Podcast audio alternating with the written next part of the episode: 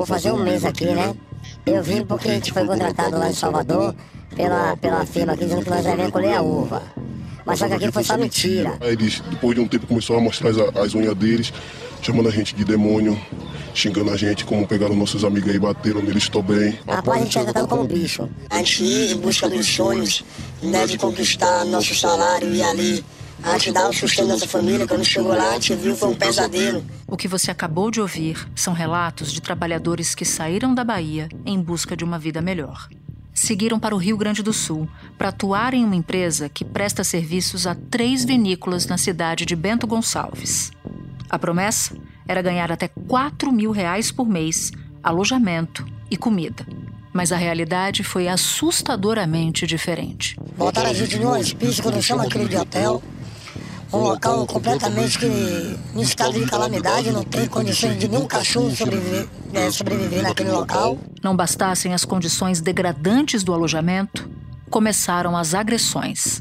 Com eu, né, no quarto, com 3 a 4 capangas deles, cachorro, né? E começou a me agredir com spray de pimenta, com choque elétrico, e cadeiradas, murro, soco, eu tô aqui todo roxeado. E a tortura só chegou ao fim depois que alguns trabalhadores conseguiram fugir para buscar ajuda. De madrugada chegaram no quarto, agrediram os meninos, batendo spray de pimenta, batendo daquele jeito. Os meninos teve que pular uma casa para fugir. Saí de dia corrido, na oportunidade que eu tive, peguei minhas coisas, não consegui fugir, vim embora. E graças a Deus tem minha família, né? Que se não fosse através de minha família, hoje eu podia estar morto. Da redação do G1, eu sou Natuza Neri e o assunto hoje é o trabalho escravo no Brasil. Por que casos como o das vinícolas do Rio Grande do Sul são recorrentes e quais as medidas necessárias para acabar com esse crime? Neste episódio, eu converso com Italvar Medina, vice-coordenador nacional de erradicação do trabalho escravo do Ministério Público do Trabalho, e Natália Suzuki, coordenadora do programa Escravo Nem Pensar, o primeiro programa nacional de prevenção ao trabalho escravo. Quinta-feira, 2 de março. Italvar, o Ministério Público do Trabalho participou do resgate de mais de 200 trabalhadores na região de Bento Gonçalves. E aí eu queria saber se o MPT, o Ministério Público do Trabalho, já tinha visto uma situação tão degradante como essa, ou com tanta gente envolvida na região que é produtora de vinhos. Esse foi um dos resgates mais emblemáticos na região produtora de vinhos no Rio Grande do Sul. Em primeiro lugar, pela grande quantidade de trabalhadores envolvidos, foram 207 trabalhadores resgatados. Em segundo lugar, pelo grande porte das empresas que estão envolvidas nessa exploração do trabalho, que são empresas que teriam assim plenas condições de assegurar plenamente os direitos trabalhistas. A maioria dos trabalhadores foi trazida da Bahia e era contratada pela Fênix Serviços Administrativos e Apoio à Gestão de Saúde Limitada, empresa que terceirizava a mão de obra para produtores rurais e 3 vinícolas, Aurora, Salton e Cooperativa Garibaldi. E também pela multiplicidade de violações encontradas, porque foram constatados trabalhadores tanto em situação de trabalho degradante, como também alvos de servidão por dívidas e de trabalho forçado, havendo relatos até de uso de mecanismos como choques elétricos e sprays de pimentas e cacetetes como forma de coagir trabalhadores. Os conceitos que a policial de lá, ele me agrediu os meninos lá na comidazeira, 4 horas da manhã já acordava para ir para tirar uva. Nós somos espancados. Somos agredidos, passamos fome, é comida azeda. Você tem que comer e falar que tá bom, porque se falar que tá ruim, você apanha. Se você não trabalhar, arma de choque, lhe dão choque, jogam água em você, tentam arrombar a porta do quarto. No caso concreto, verificou-se um grau de exploração extrema, inclusive com relatos graves de violência física, né? Por meio de uso de eletrochoques e de sprays de pimenta, segundo alguns relatos, foram identificados mais de 200 pessoas, uma quantidade imensa, né, que há muito tempo não se verificava nesse estado, em alojamentos completamente indignos, superlotados, em que havia problemas de higiene, pouca ventilação, iluminação insuficiente, né, um cheiro fétido, dada a falta de limpeza, né, a presença de cheiro de urina, de suor, de um grande volume de trabalhadores acumulados, de alimentos putrefados também. E para piorar, ainda houve a situação de servidão por dívidas, né, porque esses trabalhadores precisavam adquirir mantimentos a preços superfaturados. E não bastasse isso, ainda foram vítimas de empréstimos pelo dono do alojamento, no qual eram cobrados juros extorsivos e tiveram cobrados o preço da passagem, até mesmo o preço do alojamento. Então houve uma grande miríade, um grande conjunto de violações, né, de situações que por si só configurariam o trabalho escravo contemporâneo e estavam acontecendo em conjunto. Por nota, a Salton disse que já está trabalhando para intensificar os controles de contratação, prevendo medidas mais fortes no contrato de serviços terceirizados. A cooperativa vinícola Garibaldi afirmou que o contrato de prestação de serviços com a empresa denunciada era para o descarregamento dos caminhões e seguia todas as exigências contidas na legislação vigente e já foi encerrado. A vinícola Aurora afirmou que repassa à empresa terceirizada um valor acima de R$6.000 por trabalhador. A empresa informa também que todos os prestadores de serviço recebem treinamentos previstos na legislação trabalhista e que não há distinção de tratamento entre os funcionários da empresa e trabalhadores contratados. E aí eu queria que você nos explicasse, você fala de múltiplas violações. Quais crimes exatamente foram identificados e qual pode ser a pena para cada um deles em caso de condenação? Em primeiro lugar, foi verificada a redução de trabalhadores à condição análoga de escravo, que é um crime previsto no artigo 149 do Código Penal, com pena de 2 a 8 anos, né? E que se verifica justamente quando a submissão de trabalhadores a condições de trabalho degradantes, jornadas exaustivas, servidão por dívidas ou trabalho forçado, como foi verificado no caso concreto. Há também a possibilidade de responsabilização pelo crime de tráfico de pessoas, que tem pena de 4 a 8 anos. Que nós viemos para cá, achando de levar o sustento, de dar uma boa vida melhor para nossa família. Fizeram um vídeo para nós, mostrando uma casa que, na verdade, não foi nada daquilo. O grupo trabalhava de forma temporária na cidade de Bento Gonçalves, a quase 3.000 quilômetros de Valente, de onde saiu a maior parte do grupo. Segundo os trabalhadores, eles iriam ganhar R$4.000 após 2 meses de trabalho. Mas a realidade foi outra. A gente ia em busca dos sonhos, né, de conquistar nosso salário e ali a gente dá o sustento da nossa família. Quando chegou lá, a gente viu, foi um pesadelo. A gente via arma, a gente via pessoas sair de uma partida e nós sem poder falar nada. Além de responsabilização por crimes relativos às agressões que vierem a ser confirmadas, né? Tanto crimes de lesão corporal quanto crimes de tortura. E quais foram as ações imediatas que vocês tomaram e o que ainda vai ser feito para responsabilizar os criminosos? E aqui eu estou falando de quem submeteu as pessoas a essas condições degradantes e lucrando, inclusive, com isso. Também no caso das acusações de agressão e tortura. Algumas vítimas fugiram do local de prestação de serviços e prestaram a queixa à Polícia Rodoviária Federal e logo em seguida foi organizada uma força-tarefa na qual participaram auditores fiscais do trabalho, policiais federais e também o Ministério Público do Trabalho. Eles teve que fugir, ainda pegaram na estrada, botaram as viaturas tudo atrás do menino, os meninos teve que esconder dentro do mato para poder pegar um carro, para se comover, sair da cidade para poder fazer a denúncia. O grupo deve receber também apoio psicológico e assistência para cadastro em programas sociais e na busca por empregos formais. Um trabalho de mapeamento das oportunidades e condições de trabalho para tentar reinserir essas pessoas, apoiar a reinserção dessas pessoas no mercado de trabalho. Então a medida adotada logo imediatamente foi retirar os trabalhadores do alojamento degradante em que eles estavam situados. Conseguiu-se com a prefeitura a cessão de um estágio, de um ginásio, onde eles foram alojados temporariamente enquanto era feita a negociação das verbas.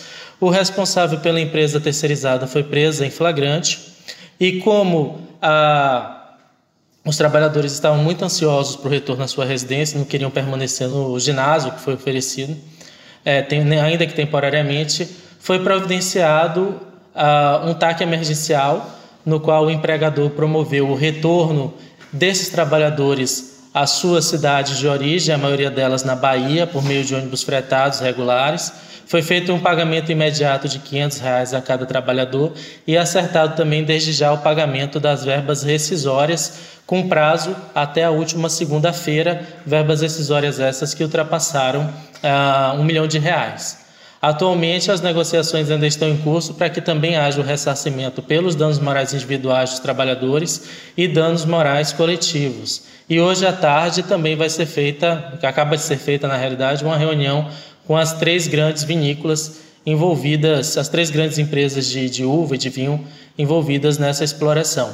A empresa terceirizada que foi identificada é a empresa Fênix Serviços Administrativos e Apoio à Gestão de Saúde Limitada, né? E constatou-se em loco que ela prestava serviços terceirizados para três grandes, né, produtoras de vinho e suco de uva, que são as empresas Aurora, Salton e Garibaldi.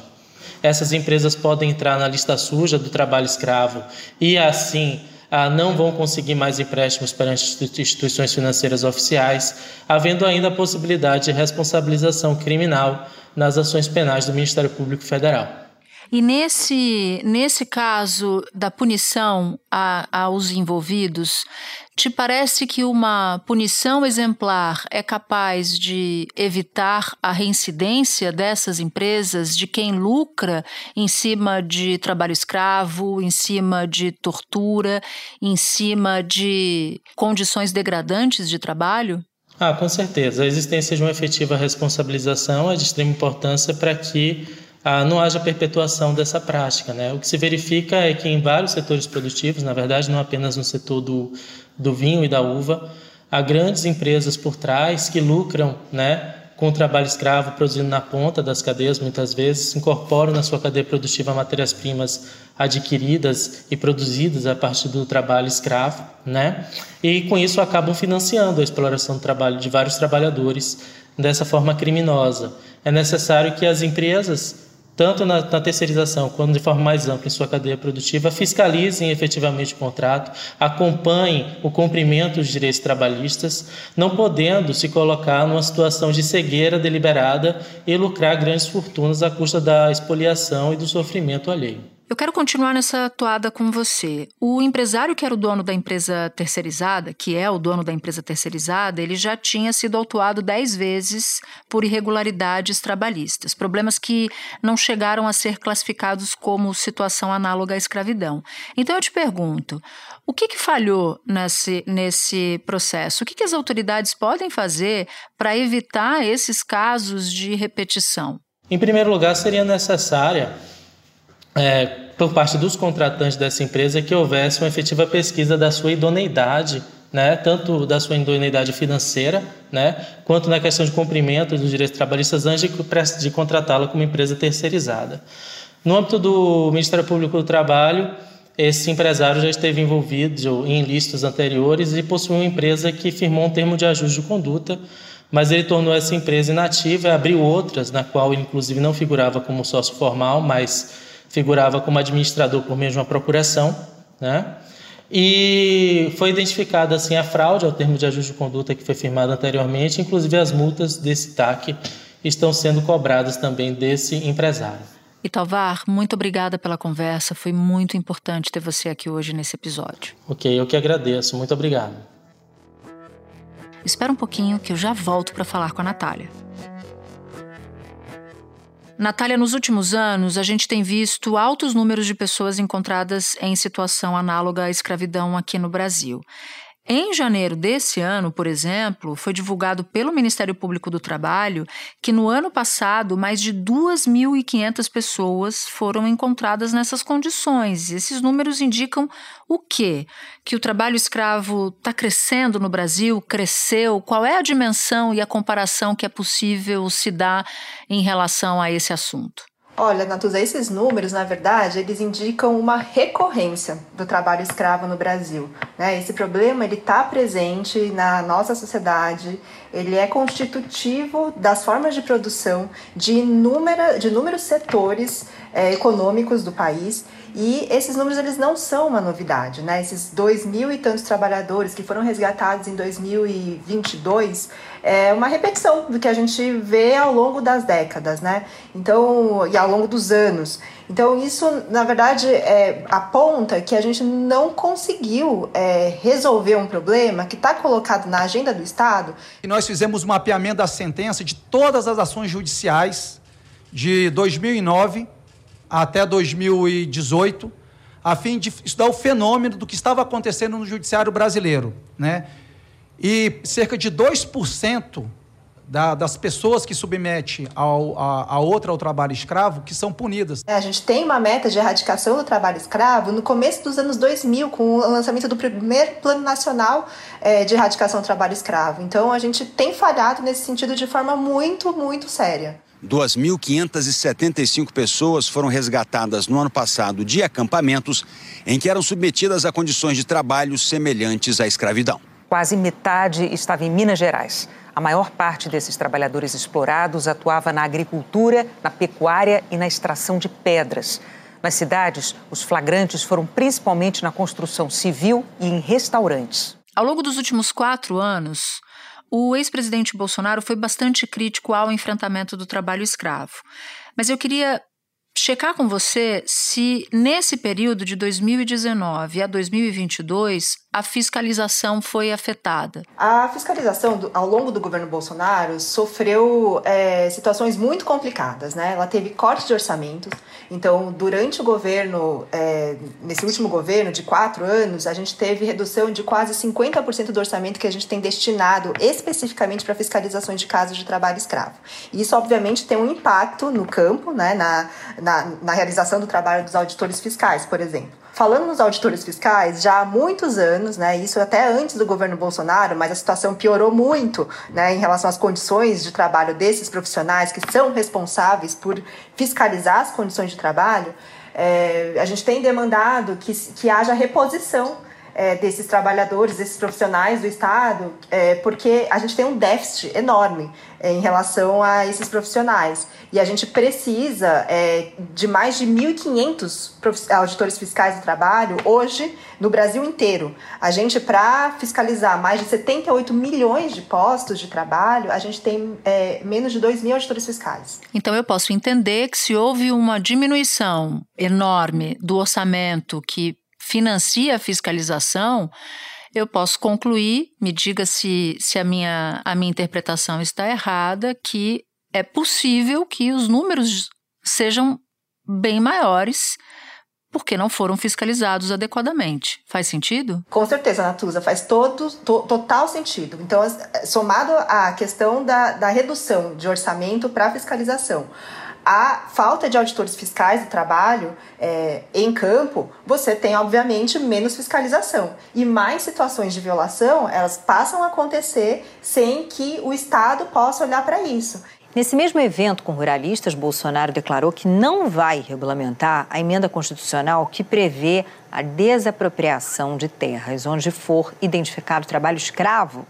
O texto, promulgado pelo Congresso Nacional há 7 anos, determina que propriedades rurais e urbanas confiscadas devem ser destinadas à reforma agrária e a programas de habitação popular sem direito à indenização. Que tornou vulnerável a questão da propriedade privada. É uma emenda que ainda não foi regulamentada e, com toda a certeza, né, não será regulamentada em nosso governo, que nós precisamos alterar isso que foi feito em 2014. Obviamente que quando isso acontece, há a sensação de impunidade, de que se pode se valer de exploração laboral, é algo que o empregador realmente acaba sentindo que tá à mão dele. Então, esse número de 2.000 e poucos trabalhadores resgatados em 2022 é, com certeza, uma pequena ponta de um iceberg enorme, que a gente realmente ainda precisa desvelar. Bom, e para além do horror do caso em si, ainda teve o horror de declarações, como a do vereador Sandro Fantinel, de Caxias do Sul, preconceituosas e justificando o trabalho escravo. E ainda também teve uma declaração de uma entidade empresarial passando pano para a história completamente. Então eu queria te perguntar,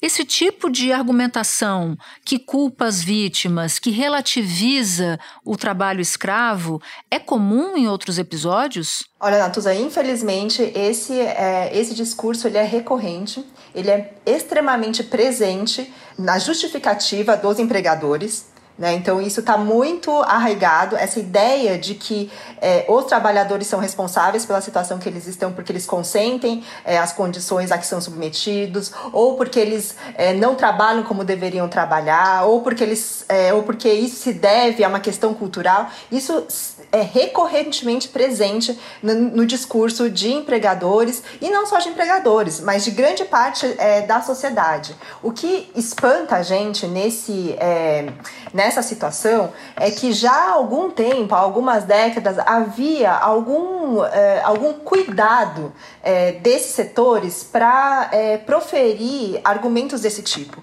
E o que a gente nota é que cada vez mais, nesse último período, e talvez aí relacionado também com esse clima político, né, e com esse crescente, né, de discursos de extrema-direita, xenófobos, isso aparece de uma forma muito escancarada. E isso é muito impressionante, né? Que as pessoas elas não tenham vergonha e não tenham freios para emitir julgamentos racistas, né? Julgamentos preconceituosos. Então isso é muito assustador. Gente, eu só vou dar um conselho. Agricultores, produtores, empresas agrícolas que estão nesse momento me acompanhando, eu vou dar um conselho para vocês.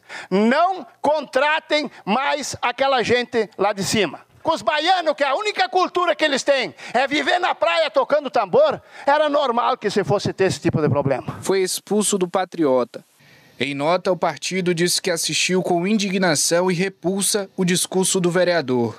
Discurso este maculado por grave discriminação e desrespeito a princípios e direitos constitucionalmente assegurados, à dignidade humana, à igualdade, ao decoro, à ordem e ao trabalho. O governador Eduardo Leite, do PSDB, anunciou ações imediatas. Recebi, agora há pouco, a comunicação de que 2 pedidos de investigação serão feitos pelo Ministério Público do Estado do Rio Grande do Sul, uma para investigação criminal e outra referente a dano moral coletivo pela ação discriminatória e preconceituosa deste vereador. O trabalho escravo ele existe em grande medida no Brasil porque a gente naturaliza essas formas de exploração, a gente naturaliza que um trabalhador possa estar em condições desumanas, que ele não precisa ganhar salário, né, que ele pode estar em condições precárias, porque é assim, sempre foi.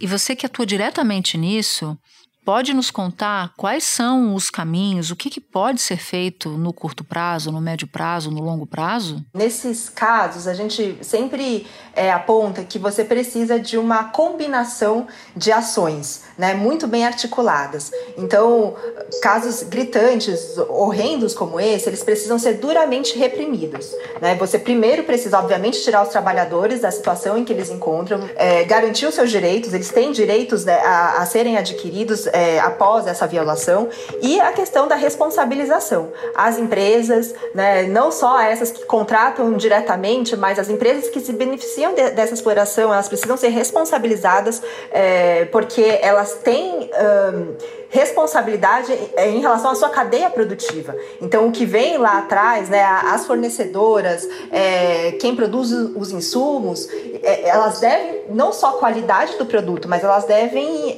responsabilidade em relação às condições de trabalho daqueles que produzem esses produtos. Então, a questão da responsabilização é muito importante. A Apex, Agência Brasileira de Promoção de Exportações, suspendeu a participação das vinícolas Aurora, Cooperativa Garibaldi e Salton de todas as iniciativas apoiadas por ela. A participação em feiras internacionais e missões comerciais só deve ser retomada quando as investigações estiverem concluídas. A repressão, ações repressivas são fundamentais, mas isso não é suficiente. Por quê? Porque quando o trabalhador ele sai de uma condição dessa, ele está muito vulnerável, ele está numa situação absolutamente de vulnerabilidade, não só socioeconômica, mas também psicológica. Então, você precisa de políticas de atendimento, de acolhimento dessas populações, para que eles não reincidam em revitimização, para que eles não caiam nesse ciclo de exploração novamente. E todo o trabalho de resgate seja jogado no lixo. Então, a gente precisa cuidar desse acolhimento. Não basta resgatar essa pessoa, a gente precisa evitar... Uhum. que isso faça parte da vida de uma pessoa. E isso, obviamente, tem que vir com o trabalho preventivo. E isso precisa ultrajar a sociedade inteira, né? Certamente. Natália, muito obrigada por ter topado falar com a gente aqui no assunto. Eu que agradeço, Natuza. Obrigada, ouvintes. Espero que a gente possa resolver, né, da melhor forma possível essa situação.